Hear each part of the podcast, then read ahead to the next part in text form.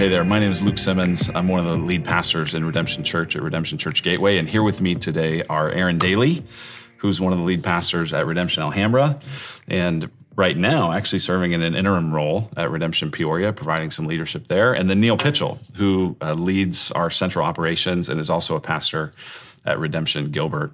We're part of the Redemption executive team, which is kind of a group of of uh, pastors that are trying to provide leadership and, and direction for Redemption as a whole. Aaron, tell us a little bit, tell everyone watching kind of what that executive team's about. What are we like? I think something that's really powerful and beautiful about Redemption is you see plurality everywhere, yeah. right? In every congregation, there's elders of plurality, and that goes all the way to every level. And that's what I would think of the executive team is we're kind of functioning in a way of, in a plurality, leading and providing executive function to the whole organization. Yeah, multiple congregations. All of us are kind of player coaches yeah. in that we're on the ground doing ministry and trying to provide big picture leadership. And Neil, you have kind of a unique vantage point in terms of the operations and the finances of Redemption. Right. So right. what's that like? Well, it's unusual uh, because although we are multiple congregations, up to nine right now, uh, we're one corporation. We are right. one entity. We have one checking account. So it's managed as if it's a uh, a single organization with multiple locations. Yeah.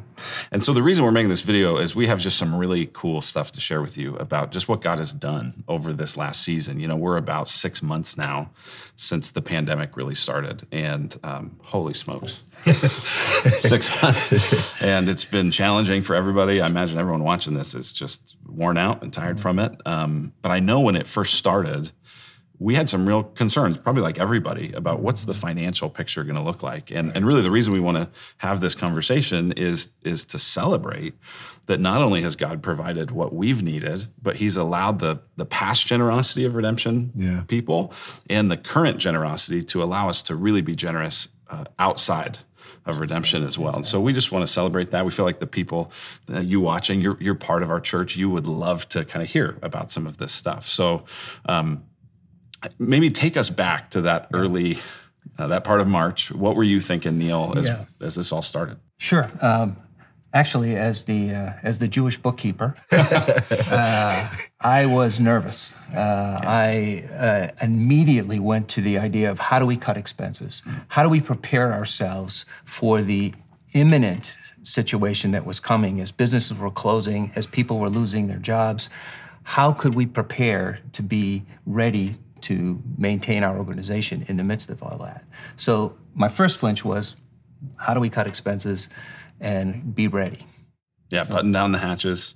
Exactly, exactly. Try to prepare for what might happen. Uh, we had a situation where we had pretty strong reserves, and uh, you've had a real conservative approach. You call yourself the Jewish bookkeeper. I don't know if we're allowed to call you that or not, but uh, you've had a very— That's what I am. You've had a very conservative approach that's right. put us in a position where we we felt like we weren't going to be totally high and dry, but right. you just didn't know what was going to happen. Right. And because it's a conservative approach, I, I wanted to make sure that we were responsible. And yeah. even though we had the reserves, uh, we didn't know how long this would last. We didn't know how badly we'd be impacted. So it was a responsible thing, I yeah. think, to to focus on the on the expense side, not knowing what was going to happen on the giving yeah. side of it. Well, one of the things I remember, and maybe Aaron, you can speak to this too, I remember Tyler Johnson, who's mm-hmm. the lead pastor of Redemption, part of our executive team, very early in the process, he just had a burden um, specifically around Matthew twenty-five. Yeah. And if you read Matthew twenty-five, there's the there's the parable of the talents, followed by Jesus talking about whatever you do for the least of these, you do for me. And he had a real strong sense. Nobody really knew what was it going to look like? How was it going to flesh out? But he he had kind of a burden that was saying, I think all of the, the wise stewardship over the years, the investment of the talents, so to speak, is going to position us to really be in a place to help the least of these. Sure. I remember, and I remember feeling, maybe you did too, like, what's that going to look like? Sure. Where is that headed? No one really knew.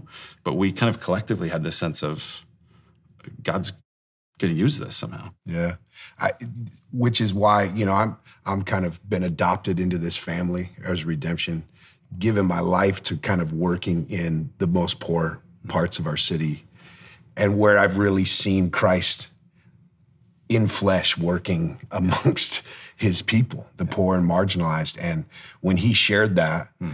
I mean, I know you guys, I started crying in different meetings. I mean, just to see not only a conservative view of, of taking care and cutting expenses, but a generous heart to say, we also have to care for the least, the last, and the lost. It's not just people groups to me. They're people, right? They're faces. They're it's family. It's family. Yeah. And so to see the way that Redemption positioned itself mm. to not just protect its own, yeah. but to give with such generosity made me mo- many times emotional yeah. and was very thankful to be a part of this family. Yeah. So Aaron, you just used the word there, conservative. Mm-hmm. Um, and maybe this would be something for you to talk about, Neil. When when you talk about a conservative approach to money or stewardship, uh, what, what does that mean? Well, I, I, it means that we we manage our resources the way we would manage our homes, right. that we we spend less than we earn. Right. We're we're careful about making our budgets in the years to follow not greater than what the prior year was. We're we're very careful to be uh, wise stewards and yet still be extremely generous. Right. Yeah. And so pretty quickly we saw the church respond. I mean, yeah. across all the congregations, uh, giving was strong. Um, across all the congregations, um, all sorts of other initiatives to serve the community and to make a difference uh, really began to pop up. And um, I want to just highlight a few of those yeah. Yeah. before we talk about kind of the, the big picture thing to celebrate. And so here's a list that some of our lead pastors uh, sent me and put together just about the impact that happened in some of the congregations. There's a whole lot more yeah. that I'm not including just to kind of keep it simple. Uh, West Mesa, they assisted families in need from the church whose jobs were affected by the stay-at-home order. A lot of yeah. folks in their congregation that, that needed some help. Uh, one of the things that we did at Gateway was uh, people sewed and gave over twenty-five hundred cloth masks uh, to the Mayo Clinic. Uh, this was back when you couldn't get masks. Mm-hmm. Mm-hmm. And uh, maybe you remember those days. Um, so long ago. Uh, yeah. At our at Arcadia, um, there were lots of meals and volunteer mentors for Alongside Ministries. That's a prison ministry that they've right. been connected to, and they did a bunch there. At Redemption Tempe, they donated hand sanitizer to fully equip the city of Tempe's emergency COVID homeless shelter. You may remember some of those stories wow. of just yeah. how how much concern there was about COVID among the homeless population, and right. so they did some stuff moving in there. At Redemption Tucson, they meet at a school called Safford School, and And uh, they did a bunch of physical and financial support of the teachers and the families from that school there. Um, at Alhambra, uh, one of the things you guys did is provided just community food boxes yep. for families in need. And uh, you had folks really take advantage of that. At Gilbert, um, locking arms with a Title One school that a lot of ministry happens with Gilbert at Willis Junior High to right. provide meals for those kids and those families, um, partnering with local restaurants actually to kind of help help make that happen. Uh, Peoria helped another twenty families, uh, raised and spent about ten thousand dollars uh, just to help families that were in need. Um, and then I love some of these stories from Flagstaff. I actually included two from Flag because, um, you know, you may remember Flagstaff being close to the reservations. There was a kind of epicenter moment uh, as related to COVID. And they just did some really cool things. W- with some of their partners, they provided food and supplies every two weeks to twelve Navajo and Hopi communities. And that totaled, between what Flagstaff did and then the partnerships they forged, about one hundred sixty-five thousand dollars in financial and in-kind donations. And then the other thing they did, and this is cool, is they they they collected together a bunch of other churches in the community and took part in nightly prayer and worship gatherings at the Flagstaff Medical Center for seventy-two consecutive nights. Incredible. And amazing. Yeah, so yeah. I feel like that's just, and, and what's cool is that's just, that's just a fraction. I don't know how exciting it would be on a video if I just read the whole list, um, but uh, but really, really cool. And then as we just continue to see the overall general giving, generosity just pour in, um, we started to also hear some stories from people who, in churches that weren't experiencing that right. same level of provision. Yeah. Talk about some of the, what we started hearing. So one of the things that we have positioned ourselves to do as a team is not just wait for people to come beg us for something, but to see needs mm. and to try to meet them. Yeah. And when we had that kind of resources and we were talking as an executive team, you guys kind of said, Aaron, you know, you know these people, right? And they're not just uh, people to me, they're, they're family. Yeah. I know their hearts, their doctrine, their lives. crossed, you know, the world really, in the Philippines and New York and California. Yeah. The places that have been hit the hardest are uh, impoverished communities, mm-hmm. predominantly minority Black and brown leaders who are planting churches in those, and that, I mean, it's just documented that they are the ones that are having the hardest time getting help yeah. in this time. And they were the ones that were hit the hardest by and, COVID. Yep. Yeah. Hit the hardest and the hardest time getting help. And so we just went to action, not waiting for them to beg for it. Yeah. We just started seeing our family, people who are close to us, yeah. and just saying, how could we help? And then we put a list together. Well, and and it actually started with a church that was really hard hit in oh, the Bronx. Massively. Yeah, so maybe maybe talk a little bit about I mean, about a brother of mine, his name is Michael. He works with Redeemer City to City. He's a part of the team there, planted a church right in the inner city, uh, came out of Teens Challenge, has an incredible testimony, planted a church of just all inner city folks. They got hit really hard in New York, but mostly hit in those neighborhoods and lost over seventy percent of their income. And Quite so, a few people even passed away from their church. And many were passed away. I mean, yeah. children and, and just, and we, I was on a phone call with him and he said, I just can't breathe, mm. right? So I went to you guys and told what was happening. And I remember that meeting specifically, right? I was telling you, and we decided to help them a half a million dollars of all the things that are. I gotta tell you, okay? When they said a half a million dollars, I said, I don't know. Listen, I, I mean, wasn't that's expecting a lot of money. It. I was not expecting it, and I don't think they were. But I remember Luke sitting there, and I couldn't talk. I was just crying because it wasn't just, I didn't come up with the number. We felt the Spirit of God moving in that midst. And you said, yeah. why are you crying? Yeah. And and I just, I couldn't talk. I just, because I know what that's going to do. They've never even heard that number yeah. mentioned in a gift. But to say, we're not going to just make sure you make it through this time. Mm.